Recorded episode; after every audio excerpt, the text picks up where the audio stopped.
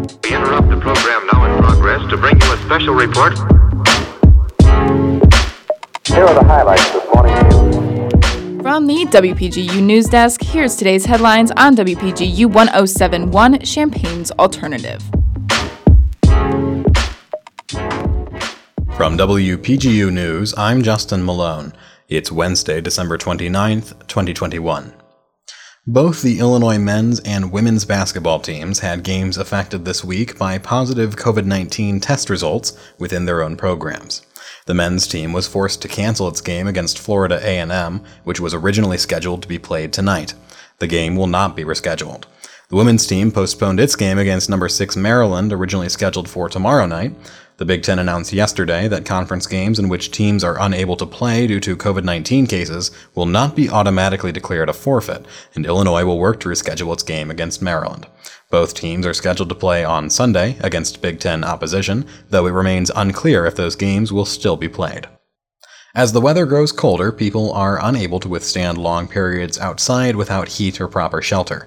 City of Urbana officials released a list of resources for winter housing and food for people living in Champaign County who might be struggling during the winter months.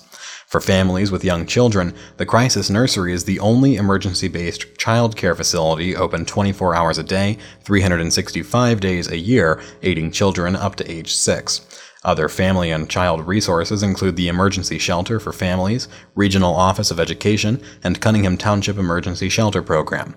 Food resources include the Daily Bread Soup Kitchen, Canteen Run, and the Jubilee Cafe. To view the complete list of resources, visit the City of Urbana's website. Allerton Park in Monticello is hosting Holiday Glow, a one mile walk featuring Christmas lights and artwork. The event is this week through Thursday, as well as January 7th, 8th, 14th, and 15th. There is a $10 suggested donation, and food and drink are available for purchase on select dates. For more information, visit allerton.illinois.edu. The Centers for Disease Control and Prevention updated its guidance on isolation and quarantining for those with COVID 19. The new guidance recommends those who test positive and are asymptomatic isolate for five days, followed by another five days of mask wearing around others, rather than the previously recommended 10 days. This change comes after the discovery that the majority of transmissions of the coronavirus occur very early after infection. For those potentially exposed to the virus, quarantining recommendations vary by vaccination status, but all should get tested five days after exposure. The Omicron variant continues to sweep across the United States and currently accounts for over 70% of confirmed COVID 19 cases. Thousands of flights have been canceled over the past couple of days during one of the busiest travel times of the year. The cancellations and delays are due not only to the weather, but staffing shortages due to COVID 19.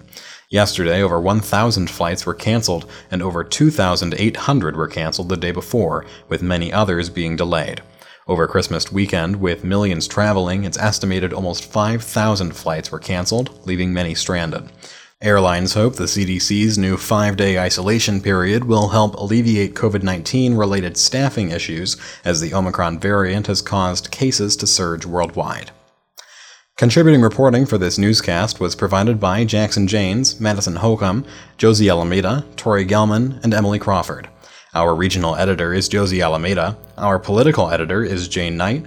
Our science and technology editor is Husna Husseini. Our arts and entertainment editor is Mac Dudley. And our sports editor is Jackson Janes. Our deputy news director is Emily Crawford. And I'm our news director. For WPGU News, I'm Justin Malone.